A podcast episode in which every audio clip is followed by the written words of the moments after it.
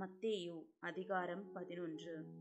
இயேசு தம்முடைய பனிரெண்டு சீஷர்களுக்கும் கட்டளை கொடுத்து முடித்த பின்பு அவர்களுடைய பட்டணங்களில் உபதேசிக்கவும் பிரசங்கிக்கவும் அவ்விடம் விட்டு போனார்.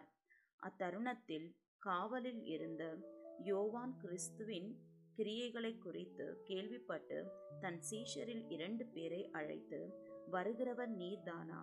அல்லது வேறொருவர் வர காத்திருக்க வேண்டுமா? என்று அவரிடத்தில் கேட்கும்படி அனுப்பினான். இயேசு அவர்களுக்கு பிரதியுத்தரமாக நீங்கள் கேட்கிறதையும் காண்கிறதையும் யோவானிடத்தில் போய் பார்வை அடைகிறார்கள் சப்பானிகள் நடக்கிறார்கள். குஷ்டரோகிகள் சுத்தமாகிறார்கள். செவிடர் கேட்கிறார்கள். மரித்தோர் எழுந்திருக்கிறார்கள். தரித்திரருக்கு சுவிசேஷம் பிரசங்கிக்கப்படுகிறது. என்னிடத்தில் இடரல் அடையாதிருக்கிறவன் எவனோ அவன் பாக்கியவான் என்றார். அவர்கள் போன பின்பு இயேசு யோவானை குறித்து ஜனங்களுக்கு சொன்னது என்னவென்றால் எதை பார்க்க வனாந்திரத்திற்கு போனீர்கள்? காற்றினால் அசையும் நாணலையோ அல்லவென்றால் எதை பார்க்க போனீர்கள்? மெல்லிய வஸ்திரம் தரித்த மனுஷரையோ? மெல்லிய வஸ்திரம் தரித்திருக்கிறவர்கள் அரசர் மாளிகைகளில் இருக்கிறார்கள்.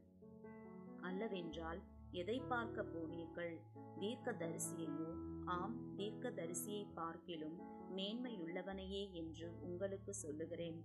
அதெப்படியெனில் இதோ நான் என் தூதனை உமக்கு முன்பாக அனுப்புகிறேன்.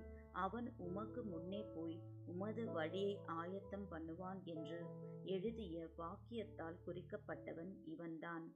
ஸ்திரீகளிடத்தில் பிறந்தவர்களில் யோவான் ஸ்நானனை பார்க்கிலும் பெரியவன் ஒருவனும் எழும்பினதில்லை.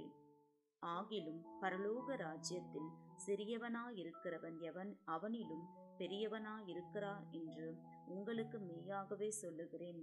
யோவான் ஸ்நானன் காலம் முதல் இதுவரைக்கும் பரலோக ராஜ்யம் பலவந்தம் பண்ணப்படுகிறது. பலவந்தம் பண்ணுகிறவர்கள் அதை பிடித்து கொள்ளுகிறார்கள்.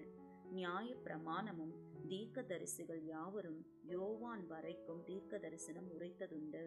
நீங்கள் ஏற்றுக்கொள்ள மனதாயிருந்தால் வருகிறவனாகிய எலியா இவன்தான்.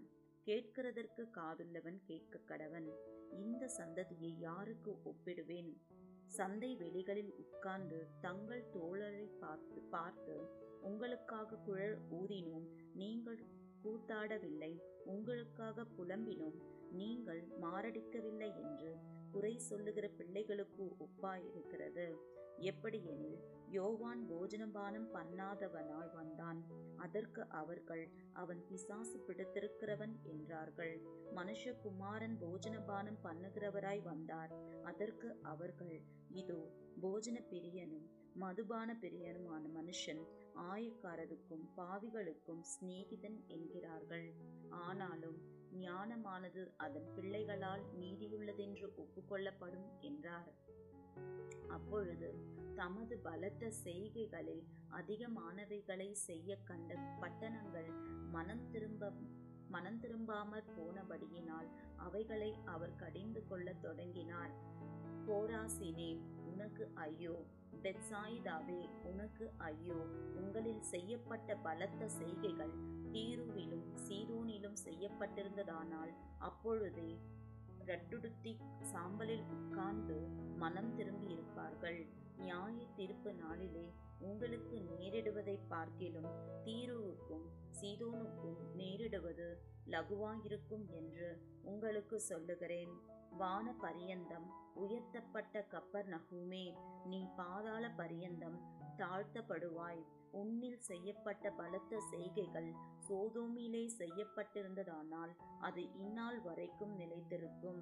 நியாய தீர்ப்பு நாளிலே உனக்கு நேரிடுவதை பார்க்கிலும் சோதோம் நாட்டிற்கு நேரிடுவது லகுவாயிருக்கும் என்று உங்களுக்கு சொல்லுகிறேன் என்றார்.